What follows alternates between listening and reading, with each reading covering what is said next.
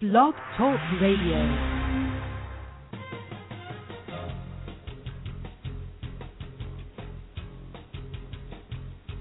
Today, here on Cincy Business Talk with Mike Roth, Cincinnati's most experienced Sandler trainer. We'll be talking to business leaders about how they have grown their businesses and people. We discuss new strategies, tactics, and philosophies which lead to positive growth in our marketplace. Our program is sponsored by Sandler Training by Roth and Associates. Each week we'll talk with our best Cincinnati area top executives about their tools and insights.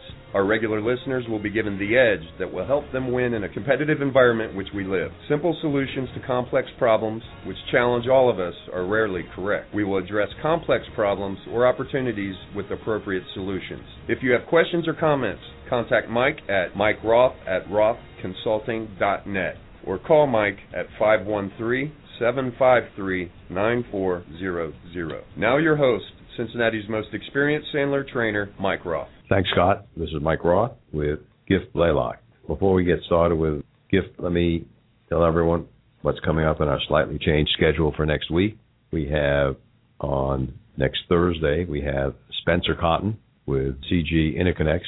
Spencer is a CEO of a interconnect company that does voice over IP specializing in nonprofit organizations and his company also provides home automation systems in locations all over the United States. That should be an interesting conversation. On Friday, the 27th of July, we're going to have Ken Saunders of Search Engine Experts. Ken is going to be talking about some of the latest changes and things we need to do to keep our website's search engine optimization up to date and finding uh, be found when someone hits Google. Following week, August 2nd, I'm bringing in a uh, an old friend uh, named Rick Slifer. Rick is a consultant to companies that want to sell to the federal government. Rick lives in Annapolis, Maryland, and Rick will share some of his secrets uh, that he's developed over the last 30 years selling to the government, and now he's a consultant to companies that want to sell to the federal government. Following Rick, we'll have uh, on Friday the 3rd, Don Keller. He's the president of the Downtown Cincinnati Rotary Club. Don is going to be talking about Rotary, what we've done. I am a Rotarian, as well as Giff's a Rotarian. Don Keller will be talking about some of the things that Cincinnati Rotary has done and is doing, as well as Rotary International. He's going to have Jane Burkhead with her with him. She is a past president of our local Rotary Foundation, and the foundation has over six million dollars in assets. They'll be talking about the wonderful things that Cincinnati Rotary has done for the community and continues to do and will do in the future. From a Sandler training perspective, we're going to have a workshop on Monday. If you'd like to be a guest, you can give our office a call or or show up. We have a class on Monday called When the Other Guy's Price is Lower. This is a class designed to help our clients learn how to sell their product or service at a higher price. I guess now it, it, introducing Giff Blaylock. Giff uh, has been a CPA providing accounting solutions to small businesses and nonprofits for over 28 years. Uh, he is an, an advanced certified expert in QuickBooks. That's a strange title, Advanced Certified Expert. You'll have to tell us more about that. Giff applies his in depth accounting knowledge to help clients with training, installation, fine tuning, and troubleshooting their accounting software. Uh, in addition, Giff works with nonprofits at uh, year end, getting them ready for their audit, as well as making business software programs work seamlessly with each other. Giff is a uh, newcomer to Cincinnati, relatively speaking, two years. He moved from Kalamazoo, Michigan in 2003. Okay, he was he grew up on the East Coast. I got that right, Giff? That's right. Right. Went to uh, Loyola in uh, Baltimore, mm-hmm. and you were in Kalamazoo in 2003. He came to Cincinnati in 2010. Yep. Good. Giff is a CPA, a CMA. That's an unusual certified management accountant. Right a certified financial planner, certified advanced QuickBooks Pro advisor, certified QuickBooks Enterprise advisor, certified QuickBooks Point of Sale advisor. That's all a, uh, quite a mouthful. Giff holds an MBA in accounting from Loyola Marymount in uh, Baltimore, undergraduate degree from the University of Delaware in education, and he's got over 26 years of experience in the computer and accounting fields. Giff only leads me to the question: Why did you come to Cincinnati? Well, um, I am what they call a trailing spouse. Back in Baltimore, I had a uh, fairly uh, large local uh, tax and accounting practice, and I merged that in with a larger firm in the area. And my wife said, "Well, maybe that's a time for us to maybe consider moving out of Baltimore at some point down the road." And Baltimore's where I was born and raised, and it was kind of a shock to think of that. But uh, we talked about it a little bit more, and she got a job offer in Kalamazoo, Michigan, and I said, "Well, where's that?" And she told me, and she said, "I, you know, we ought to consider this." So we uh, we figured out how to make it work, and so I ended up uh, reinventing myself in Kalamazoo. I I had done so much auditing and tax work, but a lot of my clients didn't have didn't have a lot of expertise in the software they were using, and most of that was QuickBooks. So I started doing a lot of consulting in Kalamazoo, and then my wife, once more, got uh, another opportunity here in Cincinnati, and so we picked up and uh, moved to Cincinnati. And I got to say, we love it here. We love it in Cincinnati. What a great town! And I'm doing what I do, which is doing accounting software consulting, mainly QuickBooks, but I also work with other software, uh, getting people to get their books cleaned up, nice and straight, and work with a lot of nonprofits as well. What other accounting softwares do you work with? Um, a lot of work I do is with a nonprofit uh, program called Shelby Systems, which you probably don't know about, but it, but large nonprofits would probably know it. There's uh, a couple of other uh, lesser known ones. Uh, there's a uh, company called Business Works. There is Raiser's Edge, which uh, does a great package for online contributions and fundraising, and then has a bookkeeping piece there that I also work with. Uh, and also, a lot of nonprofits use QuickBooks. Hmm. Okay. Interesting. I've been one of the people who've resisted QuickBooks. Uh huh. What yeah. kind of software do you use? We have used Peachtree Accounting. Oh, oh yeah, great program. I wouldn't. No. I wouldn't go that no. far. it it's not as popular anymore. It's not as well supported anymore. You can Google QuickBooks consultant and find a million of us. Peachtree is a lot harder to get a consultant these days for, yeah. but it's been a good program. Yeah, we've used it for years, and we probably use 10% of its capabilities. Right. And you're used to it. You know how to make it work. The the hardest part of new accounting software is the training that's involved. And well, of course that's the training, where I fit in. The training and the and the integration and yes. one of the reasons we stayed with Quick with Peachtree, Peachtree for all these years is because we intentionally desired not to have it integrate with our CRM system. Uh-huh. It does not talk to our CRM on purpose. Uh-huh. So when one system makes a mistake or a mistake is made, mm-hmm. it is not carried to the second system. Mm-hmm. Mm-hmm. A lot of my clients like to have the two linked together because it they're very conscious of double entry. They don't want to enter information into one system, then turn around and enter the same information to the other. But there are some solutions to linking them together that don't involve a direct connection. And, and I think that that's wise actually to keep them separate. So mm-hmm. good for you. Yeah, we've had uh, we've had pretty good luck. The issue of deleting a forecasted sale before payment has been made in our CRM uh, doesn't carry to the accounting system. I see. Yeah, that's and, good. And a mistake in the accounting system doesn't carry to the yeah. CRM in most cases, which has made it most desirable. Most Don't desirable. delete the customer before you're paid. Right. Well, in our CRM, we don't. You don't need it. That doesn't matter then. No, frankly, we don't delete anything if, unless it was really wrong. Uh huh. We we probably still have uh, a few clients who've died uh-huh. in, uh-huh. in our CRM because they were a client at one point in time. Not sending them birthday cards anymore. No, I hope. No, we don't. We, you know, in Sandler, we we say say send out of season cards, not birthday oh, cards. okay. Okay. Uh, the last thing in the world you you probably want Giff is a birthday card from your life insurance agent. Right, right, right, right. I know. Uh, I, I don't want that. I don't want that, that birthday card. Um, now, in your business, uh, what are the uh, opportunities and possibilities that you see in the marketplace as you're talking to uh, prospects and clients? Well, I'm seeing. I'm, don't know about you, Mike, but I'm seeing a bit of a turnaround in uh, in Cincinnati. I, I mean, I think Cincinnati has gone fairly strongly, as best as you can imagine, through a recession. They seem to be getting back. Real estate was really in bad shape. That seems to be picking up a little bit from my clients and people I work with in that industry. So I think there are some opportunities to now look at maybe just maybe doing a little bit of growing.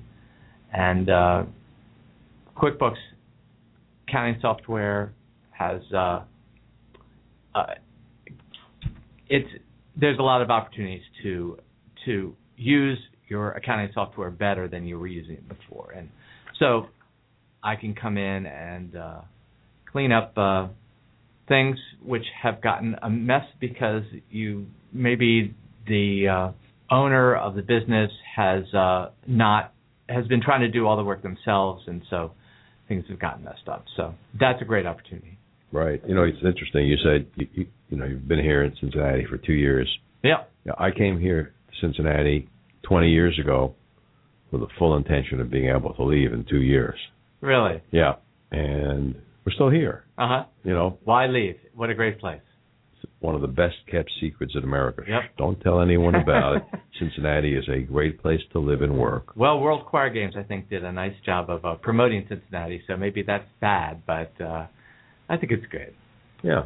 I mean, you live downtown, don't you? I do.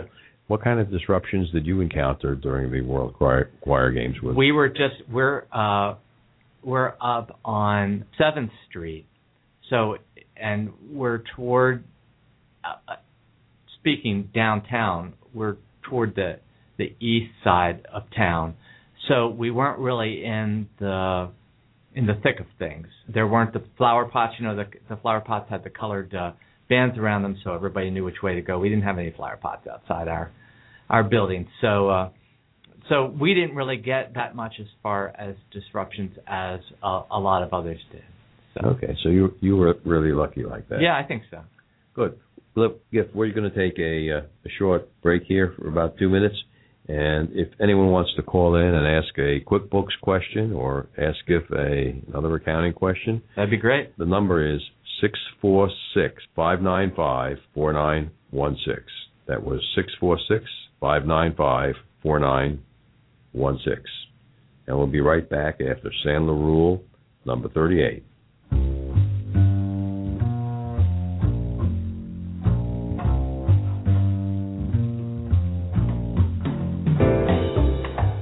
I'm Al Strauss with Sandler Training. Talk to you about rule number 38. The problem the prospect brings you is never the real problem. When people have heard this rule and thought about it a bit, if they've been in sales for more than a few months, they almost always say, Well, that's obvious. I've had lots and lots of prospects that told me what they wanted, I showed them what they wanted, and they didn't buy it.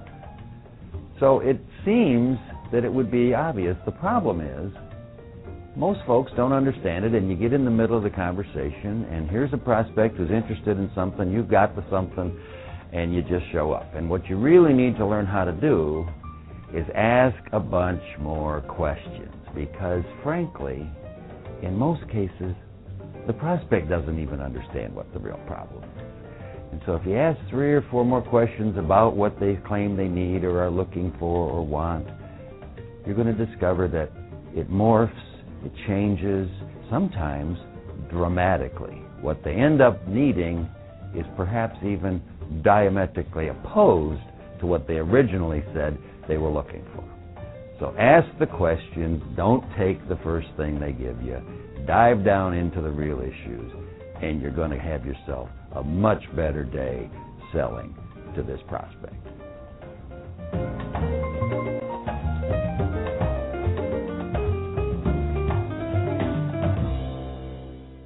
This is Mike Roth. I'm back with Giff Blaylock. Why don't you tell the folks out there how they can get a hold of you? Blaylock at giffblaylockcpa.com. And you can also give me a call at 513 295 9545. Great. Thanks, Giff. Sure. So, in looking at all the accounting packages out there today, whether it's Microsoft's uh, package or any of the others, what made you pick QuickBooks to work with? In the beginning, I worked with other accounting packages, Peachtree being one of them. I was a consultant as well for them. Uh, but I discovered that not many people uh, had those packages. Just about everybody I came upon used QuickBooks.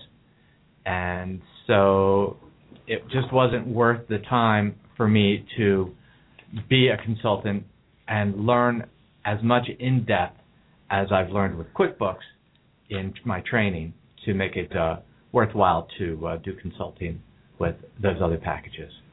Okay, and you know most CPAs aren't in a consulting practice where they limit themselves to a software product. That you're right. That is very unusual. What led you to do that? Well, I'd spent so many years uh, auditing and doing tax work and being a generalist that I felt that I would give myself actually the luxury of going in depth into one particular area. And I hoped at the time, and it's paid off that way, that uh, there'd be enough of a demand to make that work for me. And so I end up getting uh, calls from other QuickBooks consultants who bring me in to uh, help with their problems. Uh, my one of my biggest referral sources is other CPAs who, frankly, hate QuickBooks, uh, and it's because their clients have never really learned how to use it well, and so uh, I've had uh, CPAs who get who who, who joke that uh, that a tax return will cost four hundred dollars. But if they give it to them in QuickBooks, it'll cost six hundred dollars. Because it ends up being such a mess to try and clean up. So I can I cut through all that, and uh, I'll, I'll spend my couple of hours maybe with a client and get everything nice and cleaned up so they it flies through the tax return. So I get a lot of referrals from other CPAs, and if I did tax work, if I did audit work, frankly, they wouldn't they wouldn't uh, refer to me because I'd be their competition. Okay, so you become more of a strategic partner. I like that. Yes. So, besides the Rotary, what other uh, groups or networking organizations have you become a part of? Yet? Well, there's a couple I really like. I'm a big fan of BNI. Uh, Mike, I'm sure you've heard of them. Yes, I have. Okay. Who hasn't? Uh, right. Well, I don't know. Business some, Network International. Some they, of the, some of maybe the um, uh, your listeners who are members of larger organizations don't don't do the uh, word of mouth networking that that BNI gets yeah. involved. Uh, Misner, the guy who yeah, invented Ivan BNI, Misner. Wrote two books. The first book has one page on the Sandler system. Really? And the uh, second book has uh, three or four pages on Sandler. So we are more or less in line at Sandler with BNI, mm-hmm. or BNI is uh, in line with Sandler, the way I'd like to put it. Uh-huh. Uh, so which chapter of BNI do you belong to? I'm not currently a member of a chapter. Um, oh, you, you're now going to get 27 calls. I no, that's fine. I'm doing some. Um, I, I like to sub. There's a group that meets downtown Cincinnati, uh, eight o'clock in the seven seven thirty in the morning, um, right downtown. They're a great group. Uh, a BNI group. BNI group. Yep. Mm-hmm. Which day of the week? Uh, on um, Tuesday mornings. Tuesday morning, 7:30 in the morning, downtown Cincinnati. And they're looking for new members. And what's the location? Uh, it is the Keating, Muething, and Klekamp Attorney's Office, uh, which is the 14th floor of, uh, oh gosh, it's 4th Street and Vine, I think. Muething, and Klekamp. Mm-hmm. KMK. And you you've gone to that meeting? Yep, I was just there this past week. Good. How many people were there? They, uh, I think they've got uh, 23 members right now, Mhm. and I believe maybe 17 were there last week. So it's a good group. Um, there's another group if in uh, Covington I really like. Uh, that's the Gateway to Business chapter. They meet Wednesday mornings. They meet at a unique, unique time. They they meet at nine o'clock in the morning. Most BNIs meet earlier or lunchtime. So it's a real good opportunity for someone who needs that time slot to Mhm. uh, to get some good sales networking done. Right, right. How many people do they have? Um, I haven't been there for a while. I understand it's probably 15, 16. Yeah, I, I tell my people uh, from a Sandler networking perspective, because we teach a great networking Mhm. course here. It comes up again in uh, January. We just finished teaching it for five weeks. That a networking group to be effective business to business needs 24 people in the group other than yourself, which I- is hard for a lot of networking groups to maintain on a consistent basis. It is. It is. Which is one of the advantages of Rotary. Yes. even even a, a summer week like we had yesterday at Rotary uh, with Laura Brunner from the Port Authority, we had something like 120 people there. Right. It's a different thing, though, isn't it? You know, with BNI, it's all about talking about yourself and finding clients for each other. And Rotary, that's implied, but Well, Rotary was founded as a networking organization. it was. You're right. uh, but it does have the service heavy service component today. Uh, the thing about networking at Rotary or any other function is I kind of look at the price of admission. hmm If a networking meeting is ten dollars or less per meeting, uh, you're going to get people who think ten dollars is a fair price. But if it's a uh, a hundred dollar dinner, a hundred dollar a plate deal, uh, you're going to get more CEOs there, and you have to go to the appropriate networking forum. Go to Mhm. the place that the people you're looking for are probably at. Have you um, have you been to TBN meetings? I think I've seen you at maybe one or two. You may have seen me there at one or two. Yeah. I don't think I'm officially a member I don't anymore. think I am. I'm not. Yeah. although they may still have me on their their roster. They're a group of great group of people, and of course the chamber. Yeah, well, uh, it, does does a fair amount of networking. yeah, the chamber has a a decent quantity. They always have about 60 people Mm. at the chamber uh, monthly meeting the fourth Thursday from 8 to 10 a.m. It rotates around the city. Half of the meetings are in Clermont County and half are in Cincinnati chamber areas. In fact, I believe January of this year, the 2013, the Clermont County Cincinnati Chamber Networking meeting is going to be here at my training center. Oh, great. No official announcement yet, so if Sin Mackey of the chamber is listening, don't don't get upset.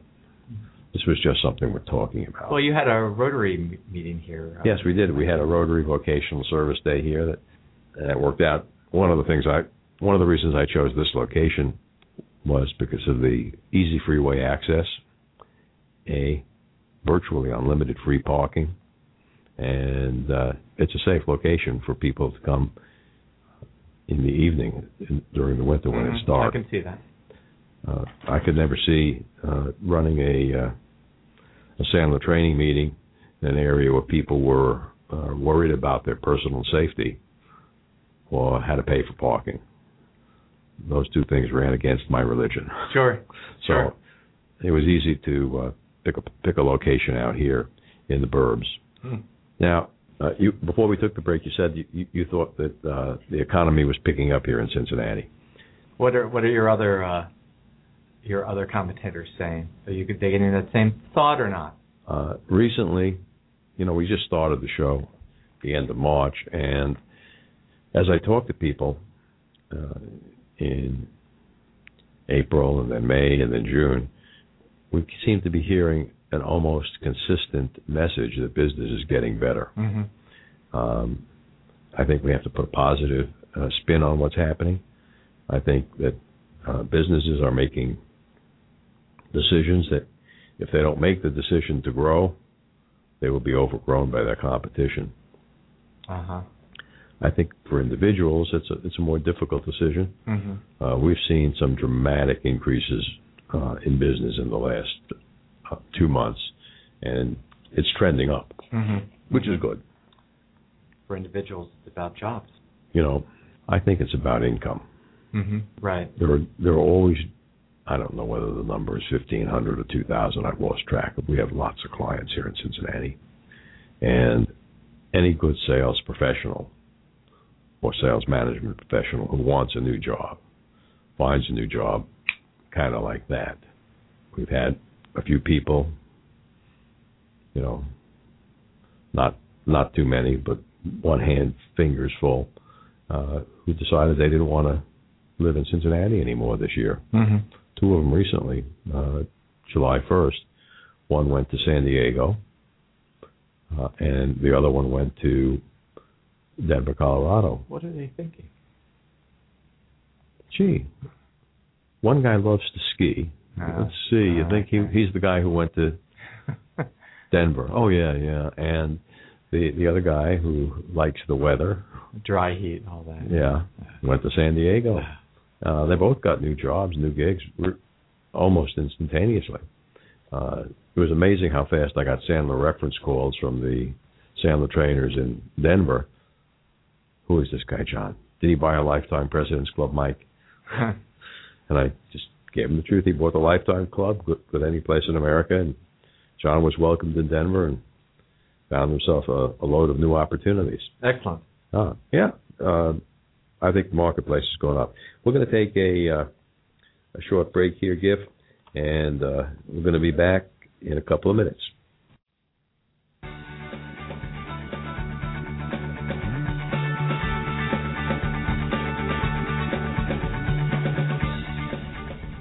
Hello, I'm Jerry Weinberg, Sandler Training, and I'm here today to talk about Sandler Rule number 34, which says work smart and not hard. So, one of the things we need to do when we're involved in, in going after a, a prospect is to learn how to qualify and disqualify early on. Uh, it's been my experience, you know, having done this for many, many years, as we coach our clients, as, as we train them, that they seem to spend, many of them, an incredible amount of time chasing, following up business they're never going to get. And for goodness sakes, if you're going to follow, you know, finish second, why do you even want to bother being in there? We don't get paid on experience. And frequently, what happens is uh, we we have a prospect maybe who's on our top ten list, let's say, and we want so badly to meet them, and we finally get an appointment with Mister or Ms. Big, and and uh, we're brought in there, and uh, next thing you know, we're doing a proposal to a totally unqualified situation, and uh, maybe it's a much larger piece of business than we normally would be working with, and we wind up in Think It Overland, and next thing you know, we're following up, and we're we're making phone calls, and and we're sending emails, and nothing's happening. I'll tell you what is happening is we're not prospecting because we're spending too much time with prospects we're never going to do business with. In fact, I'd like you to write that question down and kind of track it over the next several days. How much time do I spend following up, chasing business I'm never going to get, and how do I suffer with that? One of the ways that you can work around that is instead of going after a, a large chunk of dollars, start with a smaller piece. We call it a monkey's paw. Get some dollars, maybe for an assessment, maybe for a pilot program. You'll also keep your competition out of the picture. You'll at least feel like you're making some progress, and then you can make it work better. So, again, Jerry Weinberg, Sandler Rule number 34 work smart, not hard.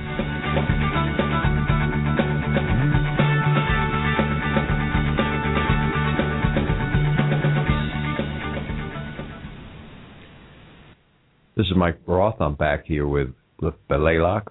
Uh, again, if you wanted to uh, call in and ask, uh, give a question or me a question, 646-595-4916. Naturally, you can only call in during the live show between 4 and 5 on Friday. Don't call in on Saturday morning and expect us to answer. We won't be here. Uh, in the marketplace, you see the marketplace going up, level, or down? Um, as far as my business is Yes. concerned, um, I see it going up definitely. Uh, I Is there think- any specialty uh, area of working with QuickBooks that you like to work in? I love working with nonprofits. Uh, it's also really good for me in that uh, a lot of nonprofits don't have an accountant. They don't have a CPA uh, because the smallest ones don't have to have a tax return done. Oh, the ones under five thousand dollars in income. It's uh, I think I believe the threshold's quite a bit higher than that these days. Oh, really? Yep. There's there's a there's a 990N that has to be filed, but all it is is just a uh, it's uh, I don't have to file a tax return tax return. Oh, okay. So uh, so then um, lots of uh, nonprofits just get into a, a bind because they haven't had really proper accounting uh, advice over a period of time. Uh, it's wonderful when a nonprofit has a CPA on their board. Um, and you know, with all due respect to bankers and attorneys and other professionals, um, and maybe I'm self-serving here, but it's the CPA has a unique set of skills that can be very valuable on a nonprofit board. Uh, and so when that's not available, or when that CPA, lots of times a CPA on a nonprofit board will bring me in uh, just so uh, they can get additional expertise related to nonprofit work. Okay. I, have saw I've seen the, the problems that new tax returns, of course, for the Rotary Foundation. They were they were immense with the new 990s. Oh yeah. What do you think? You know, and remind me before we before you leave later today to set up an introduction for you to uh, our guest next Thursday, Spencer Cotton, who sells uh, voice over IP telephony systems to nonprofits at an extremely competitive rate. He's got a phenomenal deal for small nonprofits. I heard your promo. That sounds very interesting. It, it his uh, operation is is really quite unique for them. Mm-hmm. Uh, fits real well. When you uh, talk to new people about QuickBooks software, what's the single most common question that you get asked? How much do you charge? Um, yeah, well, I certainly get asked that question. One thing I don't get asked is how much is the software, which is great because Intuit, who sells the software, sells it at a pretty reasonable price, and you can buy it. You can buy it from me, but I suggest that they not buy it from me because they can get it cheaper at at Walmart, at Costco. It's it's amazing. I mean, this is a extremely powerful software program that you can get for less than 300 bucks. It's a mass market product. It is. It is. It the the product was designed to be run uh, by any number of groups. I've I've had daycare clients. I've had attorney clients. I've had uh, computer consultants. I've had training institutes, all running QuickBooks. They're all running the same exact version of QuickBooks, and they managed to make it work for each of their different uh, industries, which is a very clever trick for QuickBooks. One of the things they do is they they don't do that many different flavors of the program, and so they're able to make it very inexpensive. Now, my favorite question, uh, Giff, is uh, we have a theory here that simple solutions to complex problems are almost universally wrong. And so, if you want to solve a complex problem, you need a complex solution. Maybe you could tell our audience about a complex problem that you applied a complex solution to, and that might have universal applicability beyond where you use that logical solution. Okay, Mike, that's a challenge. Um, uh, sometimes I tend to think that CPAs are the complex solution. You can get a lot of answers from a lot of different people, but the CPA will look it up and give you the right answer. Um, one specific area with nonprofits who take donations, 501c3 organizations, is trying to establish the difference between the different contributions they get. Some of the contributions are uh, what they call unrestricted, some are temporarily restricted, and some are permanently restricted. uh, I believe you mentioned the endowment, for instance, of the Rotary Club. Yes, we have, uh, I think, four different funds in the Rotary Mm-hmm. with differing restrictions. hmm hmm And you're using all the right words there. Um, if if a fund is restricted such that the money was given, but only the interest and dividends and perhaps the growth can be used from that fund in perpetuity, that's a restricted fund. It's permanently restricted. But a lot of people will give money uh, for a building fund of a church. Once that money is expended, then the uh, then the fund no longer exists, and that's not an endowment, and that makes sense. Um, then there are other endowments, which which is a funny word they call quasi endowments, uh, which uh, the money was given maybe as a bequest, but not for specific use, and it's been then designated for a particular use by the board, by the trustees.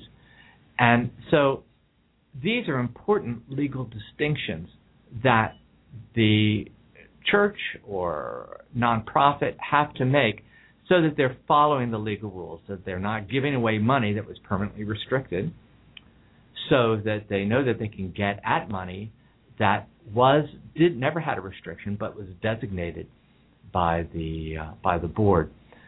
So complex problem, complex solution.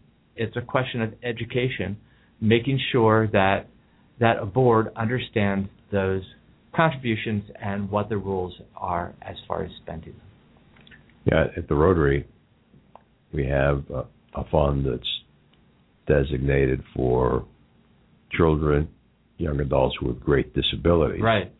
To be spent primarily here in the Cincinnati market area. That's great. Yes, which presented a problem for our international service. Mm-hmm. We had to set up a separate fund for our international project in Kenya to build a healthcare center at, I want to pronounce this right, Kasarian Farm outside of Nairobi. Mm-hmm. And we had to raise funds separately and designate them for that particular project. Well, what a wonderful opportunity, really, to uh, to raise more funds. You get to you don't have to spend what you have. You use that for this other purpose, and now you've got a a great opportunity to help kids in Nairobi, and everybody gets on board, and everybody gives money, and it's all it's all good. That that was a great project. Uh, we we cooperated with other uh, Rotary clubs in the district Uh huh. to get the thing done. Uh, our club took the healthcare center, and another club took uh, classroom or dormitory facilities, Mhm. water well. Mhm. Uh, so it was a, a really great cooperative project here in this district of uh, of the Rotary Club. But it required our club and our foundation, actually our foundation, to set up a special fund designated for international projects, Mhm. so we could spend the money I see. Right. internationally. Uh, that wasn't uh, done before. Uh, does the let me just switch back to Okay, accounting. sure. Does the switch the, the QuickBooks accounting package uh, create a, uh website for your clients, or is that something they have to do separately?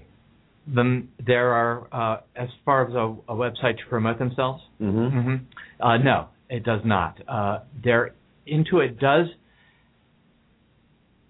as you can imagine, you start with with selling accounting software, and then you've got a bunch of other needs that your clients have, and you're working to solve those needs as well. And Intuit has done uh, a pretty good job of uh, giving uh, clients an easy way to cr- create uh, websites for themselves, but um, there are probably better ways to do it. Um, Okay. How do you do it? How do you do you have a website for your yes, company? Yes. Have you seen it? I don't know whether it does. I don't know if I sent you to it. I don't remember. What is? It's Tell, tell the much. audience. It's not much. It's I. Pr- I'll probably get a lot of calls for this too, but I probably need a new website.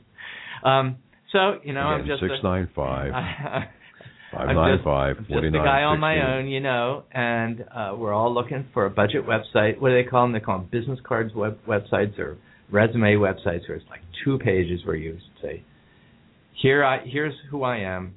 Then the other page says, here's what I do. So no bells and whistles. And I created mine on Microsoft Publisher, and uh, it was not hard to do. And then you have to be able to to send that up to your um, your service provider. Your hosting company, sure. Right, exactly. And so you have to do an FTP uh, to do that, and uh, it's a little tricky. But uh, once I worked it out, figured out how to do it, uh, I got it working. Good, good. Uh, our website was made a lot simpler uh, by Sandler by decree. Uh huh. Right.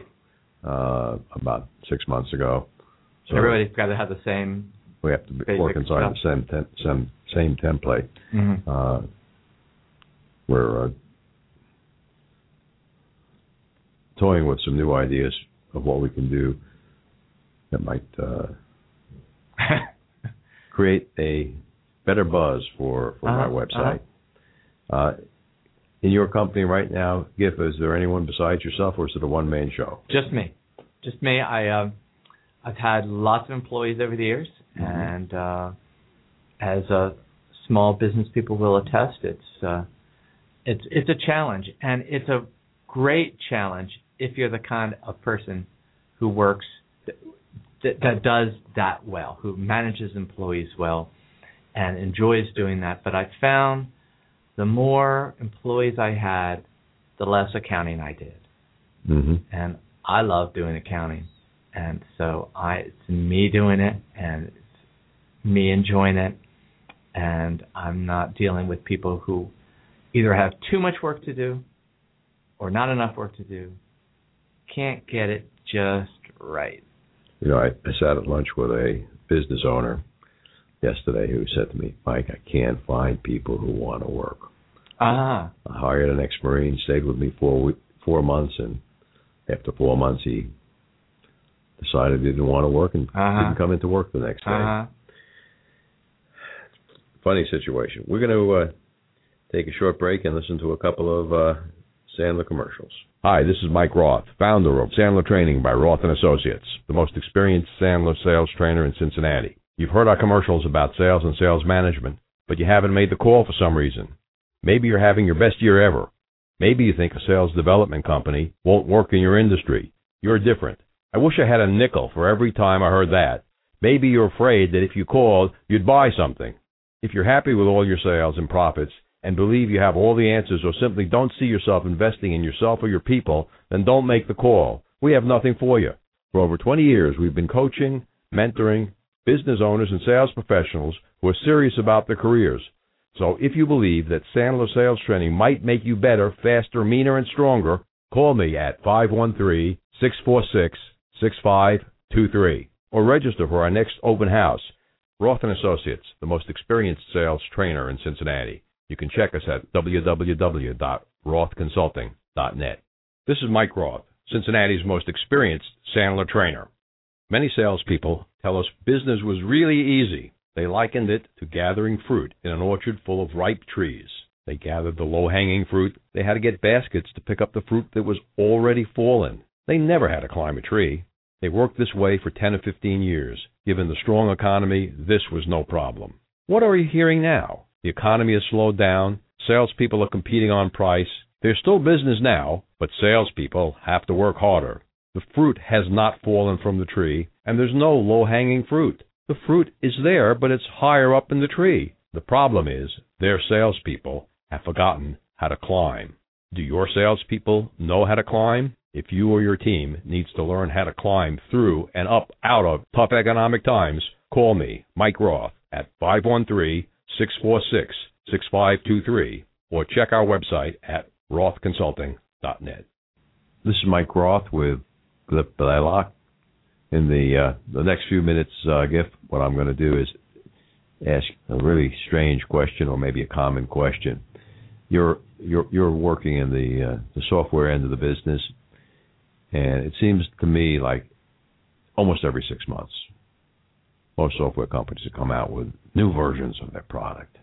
Microsoft comes out with weekly updates. I've got a lot of gray hair from weekly updates. I understand. Uh, what kind of product updating should a accounting client of, of a product like QuickBooks do?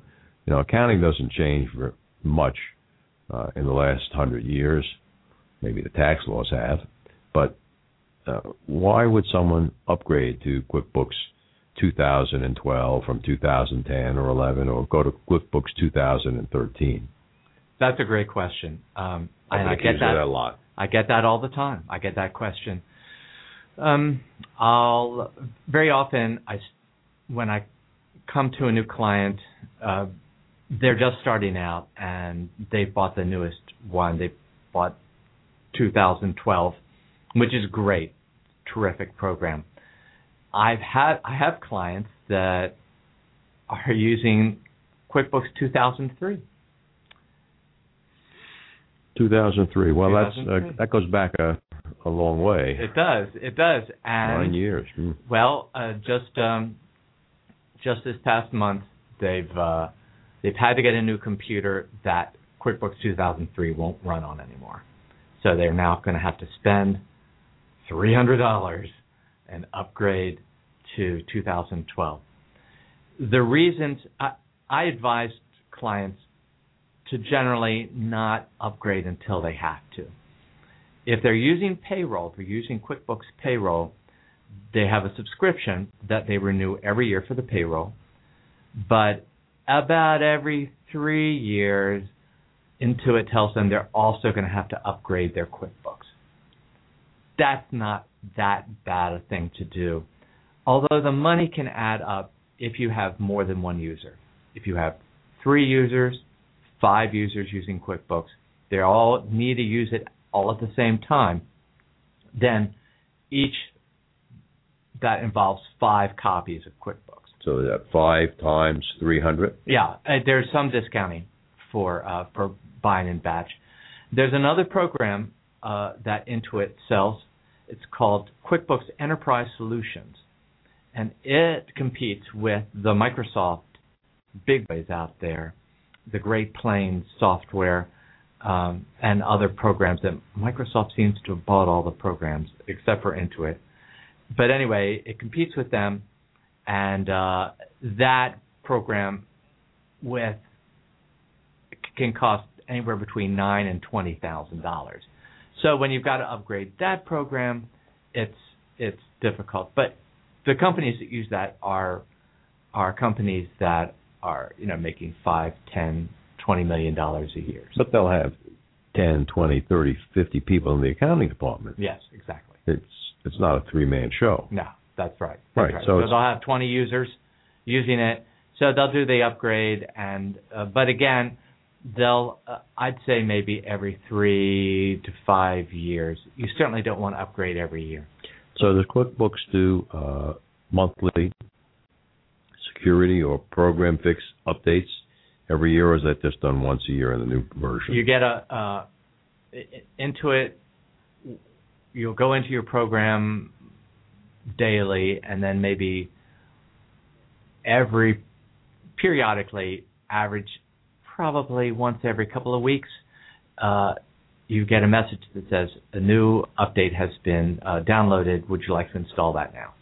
And you click it, and you go get a cup of coffee, and you come back, and hopefully the installation, the fix is in, and uh, you can keep going on with your work. There's been a lot of movement over the past couple of years, and more and more recently towards cloud-based computing. Mm-hmm. Uh, does QuickBooks have a cloud-based version instead of a server-based version? It does. It does. It's called QuickBooks Online, and it is somewhat different than traditional QuickBooks. It's it has some. It doesn't do anything kind of special that regular QuickBooks doesn't do. That, uh, but uh, it has some things that it doesn't do, and so you have to be kind of careful in choosing it. I think it's a terrific, terrific solution for the uh, client who has uh, different offices in different locations. Obviously, they just dial in. They can use the uh, the QuickBooks in the cloud. Um, it has a definite disadvantage in price. We were just talking about how buying an upgrade of QuickBooks, the the newer version, going from say 2009 to 2012, is maybe a good thing, but you don't want to upgrade every year. Well, with QuickBooks Online, it's a subscription. So once a month, you end up paying 20 bucks, 30 bucks, 40 bucks a month, and that can add up. You might be a it might be a better deal for you to uh, not get the online version. But the online version is going to give you the current year version automatically as All part the of the subscription. That's right. Yep. Mhm. So so there is a trade-off there. Depends on how budget conscious you are. There are ways for you to dial in to your computer. Uh, I'm sure a lot of people know how to do that now. They work from home on their work computer, so they could dial in. And there are also ways to, uh, especially with enterprise solutions, for you to use uh, what they call terminal servers and remote desktop top computing and still have your data uh, on your server rather than in the cloud. Is there uh, one question in the uh, four or five minutes that we have left, uh, Giff, that you'd like me to have asked that I didn't ask? Uh, I Maybe some extra information that you think people should have about accounting software that they oh, okay, commonly well, don't yeah. understand. Well, so nonprofits, I've got on my soapbox about how great CPAs are. So I did that. That's great. Um, and that CPA should be on every board. That's just me saying that. Uh, there are different flavors of CPAs, and just like there are different flavors of attorneys, I think that's obvious to most people. But a lot of people don't realize that there are attorney are CPAs who know nothing or know very little about nonprofits, or there are CPAs who know very little about auditing. There are some CPAs who know very little about tax, and there are CPAs who are experts in each of these these situations. Also, in the CPA world, there are CPAs who will do your tax return, and then there are CPAs who work for your business. And you mentioned the uh, certified management accounting certification I Yeah, have. I meant to ask you about that because Right. that that was an unusual one for a CMA. What is what does that mean? CMA, Certified Management Accountant, is a certification for accountants who aren't in uh, uh, who are in private industry, who are not in public accounting. Public accounting being your classic tax and audit uh, firm.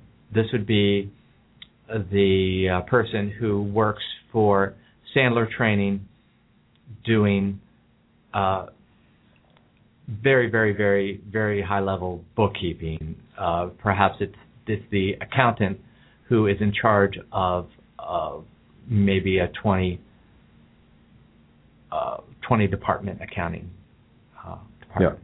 At the beginning of the show, I mentioned that you were a CFP, Certified Financial Planner. Right? Uh, usually, I associate that with people who are actually helping people put money under management, individuals. Yeah, and that is uh, uh, one thing that that your um, any any CPAs who are uh, uh, looking to get to take tests for new certifications, which I tend to do, I guess, a lot, or I tended to do when I was a little younger, um, is that if you're a CPA, you can sit for the CFP exam uh, without having taken quite a bit of the training that's necessary, because you've gotten a lot of your expertise already through your training as a CPA. Yes, there's a lot to learn, but you uh, you don't have to take a formal course. I could be corrected on that. That's the way it was when I got my CFP, which was probably uh, 20 years ago. 20 years So, ago. Yeah. Are, are you active in that marketplace? I am not. I am not. I um I did it one time. I I brought one of my clients in and he said, "Hey, am I going to be able to retire in 20 years?" And so I ran. To, are you familiar with the Monte Carlo sim- simulations? Nope. What a terrible name, really. Monte It Carlo. sounds like I'm gambling with my future. It, it does. It does. But there's a very classic uh, simulation to run for certified financial planners to determine just you know whether you'll be able to retire based on uh, different parameters, money that you can save, money that you have already. And uh, uh, I I did this one time, and I realized it is so iffy. There's the parameters are so tight. You, if if things change different ways, uh, it's quite a risk to tell somebody that they're going to retire successfully. So I got out of that business. Uh, I can understand why that with with the uncertainties in the marketplace exactly. make, making it exceptionally more difficult. Uh, I tell people, hey, if you want to be able to retire, go into sales, earn more money, go on a hundred percent commission, and knock the socks off off the ball. I mean, knock knock the skin off. And we've got several people doing that this year. Uh, in fact, we had a discussion earlier this week uh, in, a, in a group such with 100% commission salespeople about the problems they were going to incur as they broke into the alternate minimum tax and uh, some Right. of the things they Yes, needed to do true. and consider Mm-hmm. uh, for the first time. Well, I want, again, I wanted to thank you for being a guest. I'm going to give you a copy of uh, Sandler's new book, the uh, bestseller uh, on the Wall Street Journal list and Amazon.com, Great, thanks, Mike. entitled "The 11 Sandler Principles." Uh, Scott, why don't you? Thanks for listening. If you have questions or comments, contact Mike at Mike Roth at rothconsulting.net or call Mike at 513 753 9400.